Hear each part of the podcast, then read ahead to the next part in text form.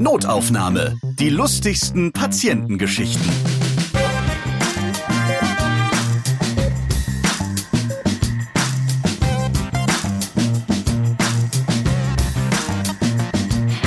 Ich freue mich, denn sie ist wieder am Start. Nathalie Grams, die Galionsfigur der Anti-Homöopathie-Szene. Sie ist jetzt wieder Ärztin, aber sie hat jahrelang mit der Homöopathie abgerechnet. Deswegen hat sie sich nicht so viele Freunde in dieser Szene gemacht. Aber es gibt ja auch so viele unterhaltsame, aber auch vor allem sehr viel kritische Aspekte. Darüber haben wir in der letzten Folge schon gesprochen. Wir machen in dieser Folge weiter. Und ich habe in der letzten Folge auch versprochen, dass wir ja auch noch darüber reden, wie die Wirkung mancher Homöopathiemittel so herausgefunden wird. Aber das haben wir dann gar nicht mehr gemacht, weil wir einfach so viele verrückte Globulis und Schüsslersalze und so weiter gefunden haben. Und die Bachblüten, die rieselten quasi aus der letzten Podcast-Folge heraus. Deswegen werden wir auf jeden Fall in dieser Episode noch darüber sprechen. Aber jetzt begrüße ich erstmal die Pharmanutte Nathalie Grams. Hallo. Hallo, da fühle ich mich ja gleich warm willkommen geheißen und das kenne ich ja. Und das ist, muss ich dazu sagen, nicht auf meinen Mist gewachsen. Das ist ein Zitat aus einer von den Millionen Beschimpfungen, die du seit Jahren ertragen musst. Pharmanutte unter anderem. Lass uns gleich mal als erstes über die Beleidigungen reden. Was gibt's denn da noch so alles, was du dir anhören und lesen musstest? Ja, es ist ganz erstaunlich, was man so von den Protagonisten und Protagonistinnen der sanften Medizin zu hören bekommt. Das ist eigentlich eher gar nicht so sanft, meistens auch ziemlich unter der Gürtellinie und so von Hexe über Pharma, Hure, Nutte, bezahlter Büttel der Pharmaindustrie ist da auf jeden Fall immer einiges dabei. Gleichzeitig ist es aber auch so, dass mir dann andererseits gar nicht zugetraut wird, eine Frau zu sein. Also es, ist, es gibt auch Vermutungen, dass mein Twitter-Account von einem oder sogar mehreren gedungenen Männern Gedungen. bewerkstelligt, gedungen, ja, finde ich auch ein super Wort, äh, bewerkstelligt wird. Deswegen werde ich auch immer ganz gerne als die Herren Grams angesprochen auf Twitter. Ja, ist auch schön, ähm, kommt aber in einen anderen Ordner als die Hurenbeleidigungen. Ich sehe dich hier vor mir und ähm, du bist sehr Frau, das kann ich auf jeden Fall bestätigen. Danke. Du hast eben den, den Ordner oder die Ordner erwähnt. Du sammelst diese Beleidigungen, Beschimpfungen und äh, unterteilst sie auch nach Kategorien. Also hast da richtige Ordner. Also du hast auch einen Nuttenordner oder wie?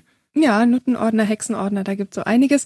Rattenordner gibt's auch, aber ähm, ich sammle das natürlich nicht freiwillig. Vieles davon ist natürlich justiziabel und äh, teilweise auch verfolgungswürdig, weil es ja auch wirkliche Bedrohungen, nicht nur Beleidigungen gab. Da braucht man dann auch manchmal rechtsanwaltliche Hilfe.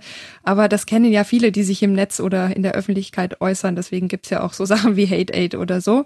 Da kann ich reichlich zu beitragen. Dann schauen wir doch mal jetzt in so ein paar Ordner rein, wenn du magst. Ja, was sind so deine Top 3 von den jeweiligen Ordnern?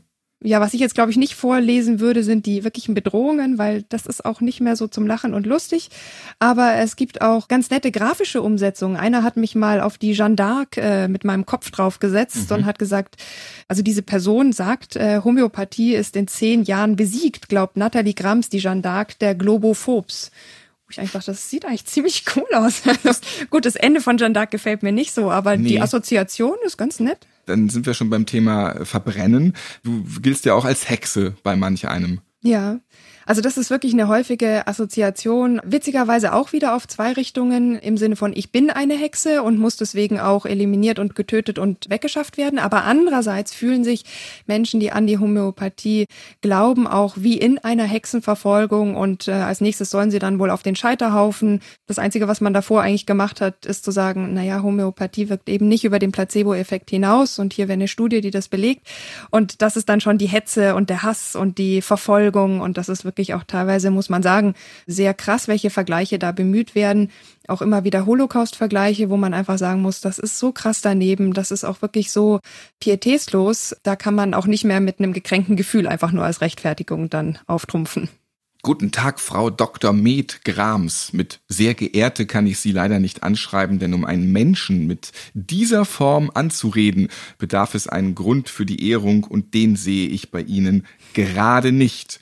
Das heißt, mit dem gerade ist noch so die Hintertür. Du kannst daran arbeiten, dass ja. es wieder so wird. Ja, es gibt auch einen sehr schönen Mansplaining-Ordner, wo tatsächlich Männer mir erklären, ältere Männer, ich müsste halt einfach auch mal noch ein bisschen älter werden. Also mit meinem Alter könnte ich ja diese Erfahrung nicht haben. Und das wird schon noch. Und gerne wären sie auch bereit, mir das ein oder andere Mittel zu empfehlen, damit ich mich bessern kann oder auch gerne mal ein bisschen Nachhilfe in Homöopathie geben. Und da frage ich mich immer, komischerweise war ich nie zu jung, um Homöopathie zu machen. Um drüber aufzuklären, scheint es aber irgendwie so eine Altersgrenze zu geben. Du hast es erwähnt, die alten Männer, merkt man das an der Schreibweise oder weil man die auch sieht mit Bild und Foto? Ich habe ja auch wirklich viele Vorträge gemacht, auch viele öffentliche Vorträge und dann kommt jemand mit so einem jovialen, väterlichen Klaps auf die Schulter zu einem nach dem Vortrag und sagt, Frau. Immerhin noch auf die Schulter. Ne? Ich bin ja sehr groß.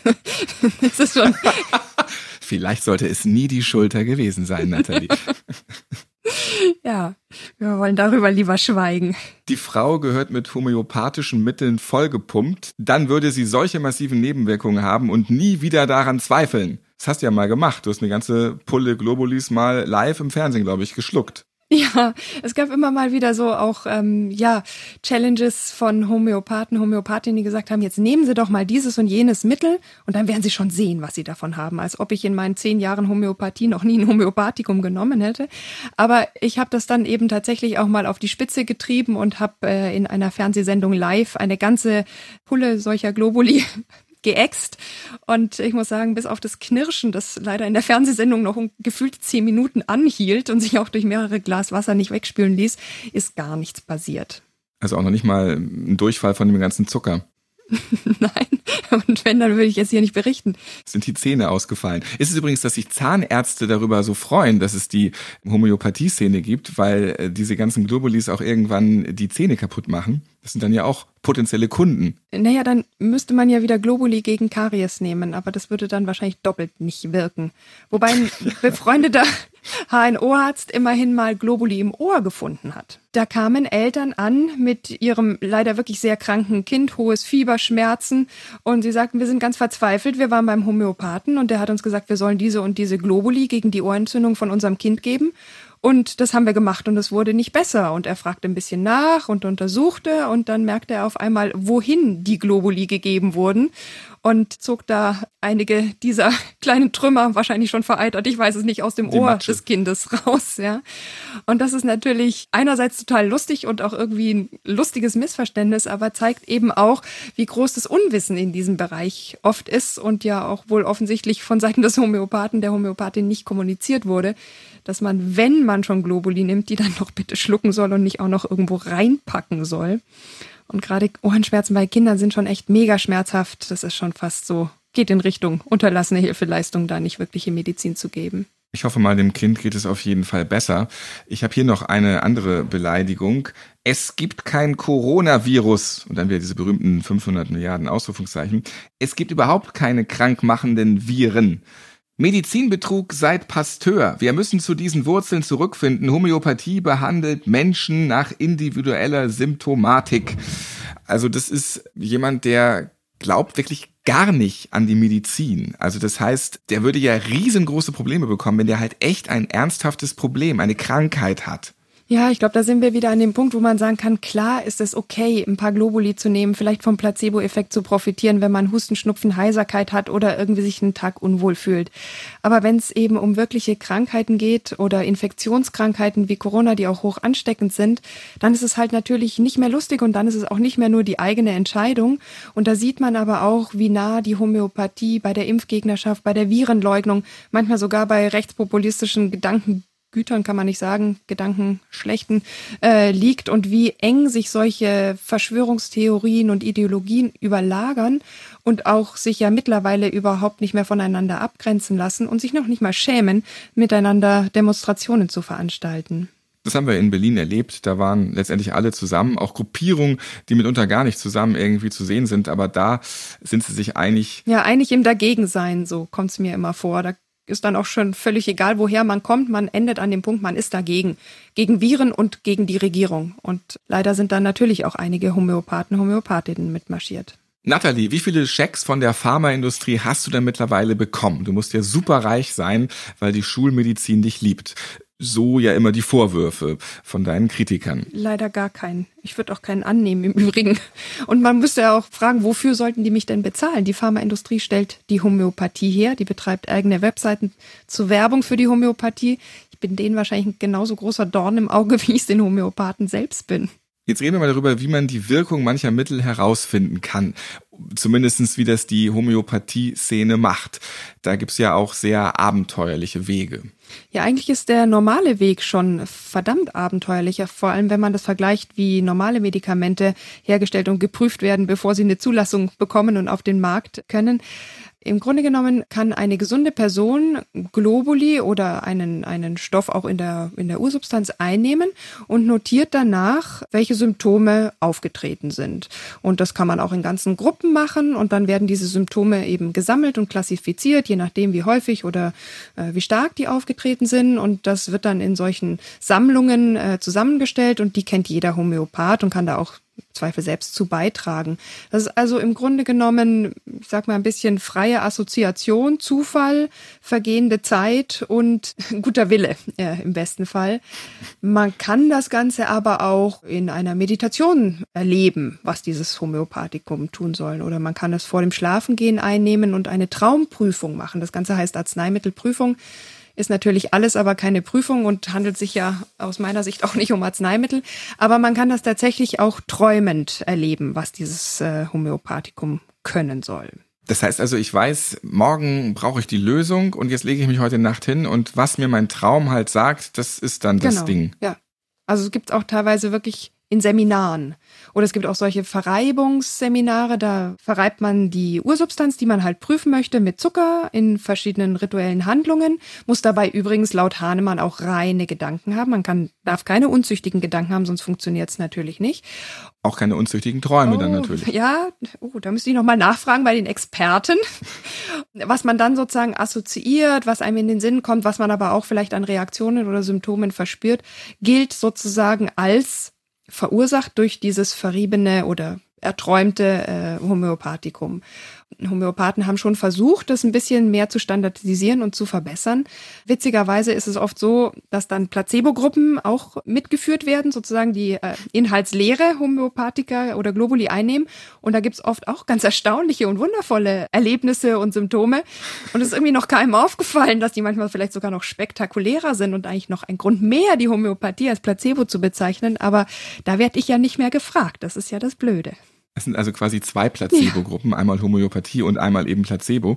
Nun gibt es ja aber auch ganz merkwürdige Behandlungen. Es sind ja nicht nur eben nur die Bachblüten, Globuli und äh, Schüsslersalze, sondern wir haben in der letzten Folge gehört, da kommt halt auch jemand, der bastelt sich eine große Pyramide und krabbelt da drunter und fühlt sich dann besser. Aber jetzt gibt es ja auch von Homöopathen so ganz merkwürdige Behandlungsmethoden. Was ist dir da so alles untergekommen? Also ich habe ja wirklich lange in dieser Szene gelebt und habe da wirklich die absonderlichsten und absurdesten Dinge erlebt, von Elektroakupunkturtestung über Magnetresonanz bis hin zu wirklich irgendwelchen Quantenschwingungsgeräten oder sowas.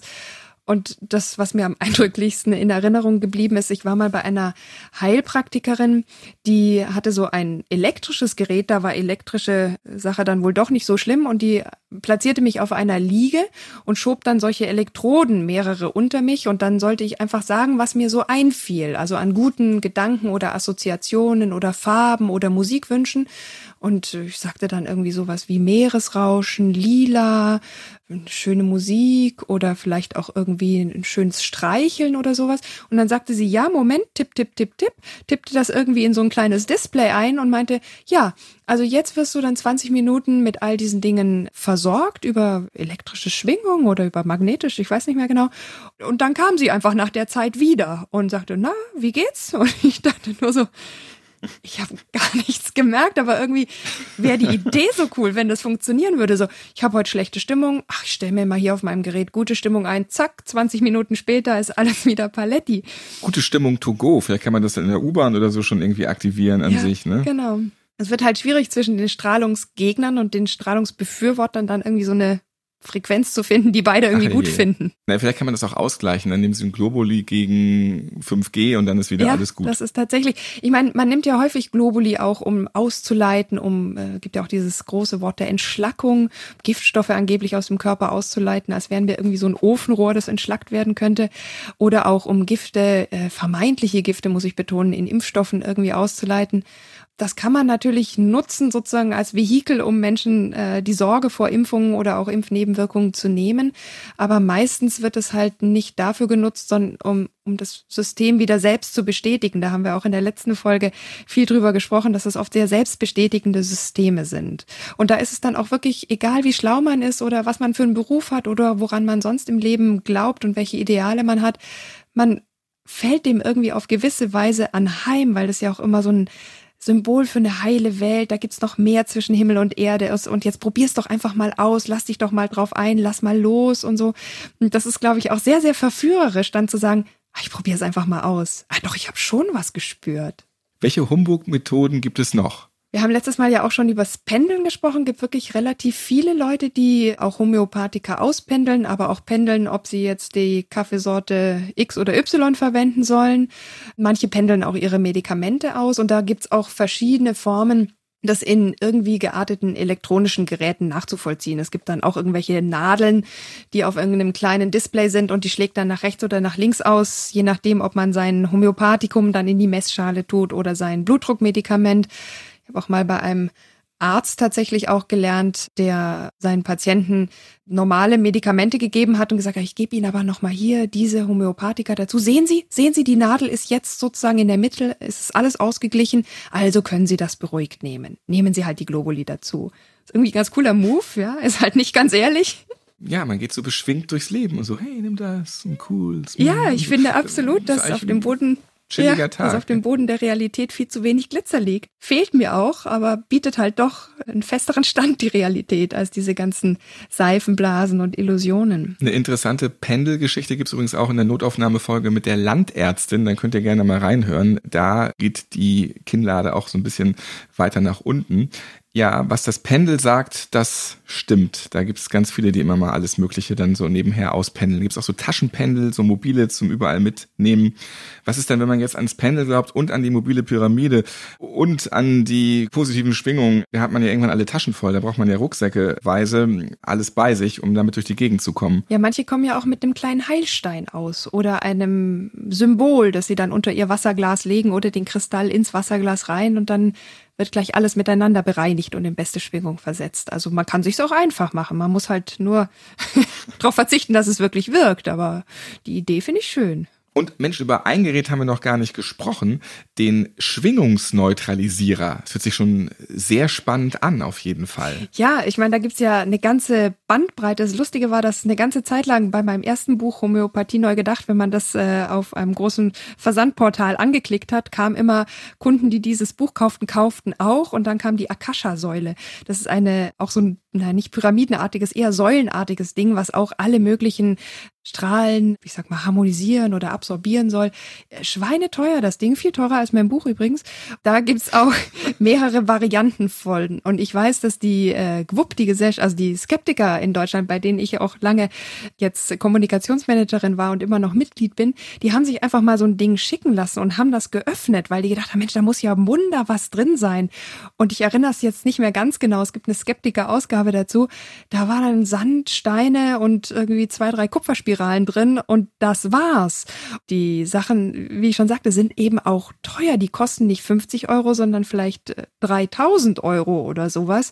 Und das ist natürlich echt eine Menge Geld, die man dafür ja letztlich nepp lässt, wo man auch sagen muss, das ist auch, obwohl es sich jetzt ja natürlich nicht im ganz klassisch medizinischen Bereich verorten lässt, ist aber auch wirklich schon so Konsumentenbetrug, den ich auch nicht mehr so richtig lustig finde, weil in dem Fall die Frau, die das gekauft hatte, auch ja natürlich mega enttäuscht war. Die hat sich ja da wunder was von erhofft.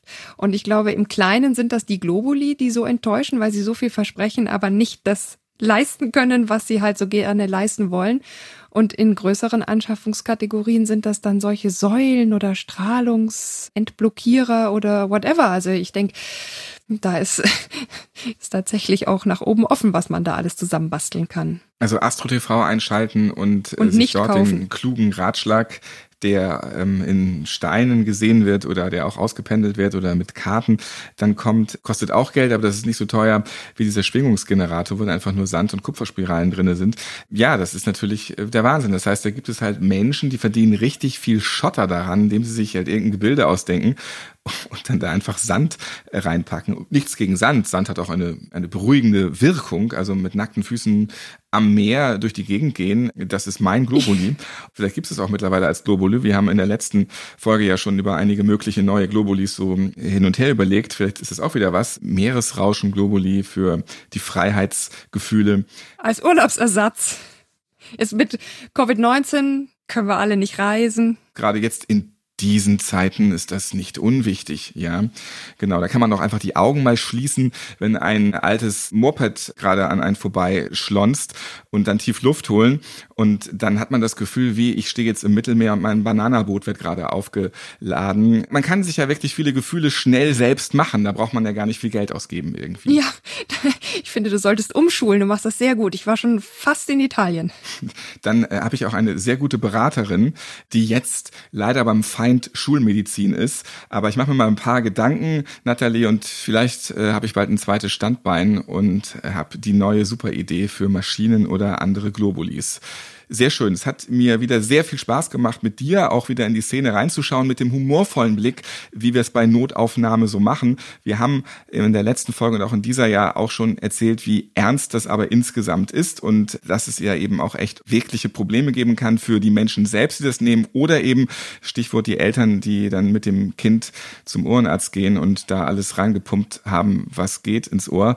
Es hat mich wieder sehr gefreut, dass du dabei warst. Vielen Dank. Ja, vielen, vielen Dank. Hat mich auch sehr gefreut. Nathalie hat einen eigenen Podcast, Grams Sprechstunde, der Podcast für recht gute Medizin. Und da gibt's dann auch viele spannende, interessante und lehrreiche Themen, sehr informativ. Könnt ihr gerne mal reinhören und dann einiges mitnehmen.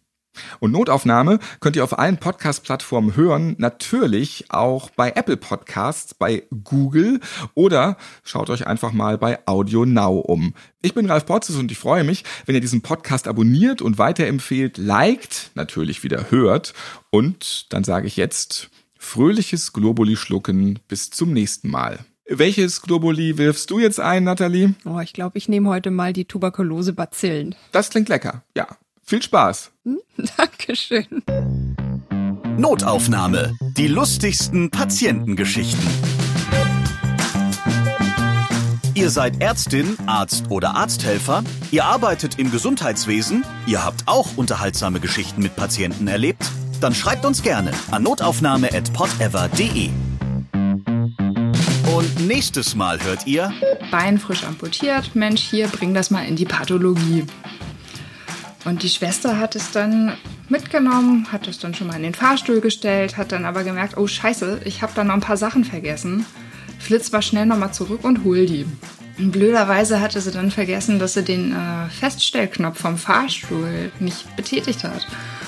Dementsprechend schloss ich dann die Tür und dieses amputierte Raucherbein fuhr dann im Fahrstuhl ein paar Mal hoch und runter, bis sie dann den richtigen Fahrstuhl wieder zu fassen gekriegt hatte. Notaufnahme. Die lustigsten Patientengeschichten. Eine Produktion von Pot Ever.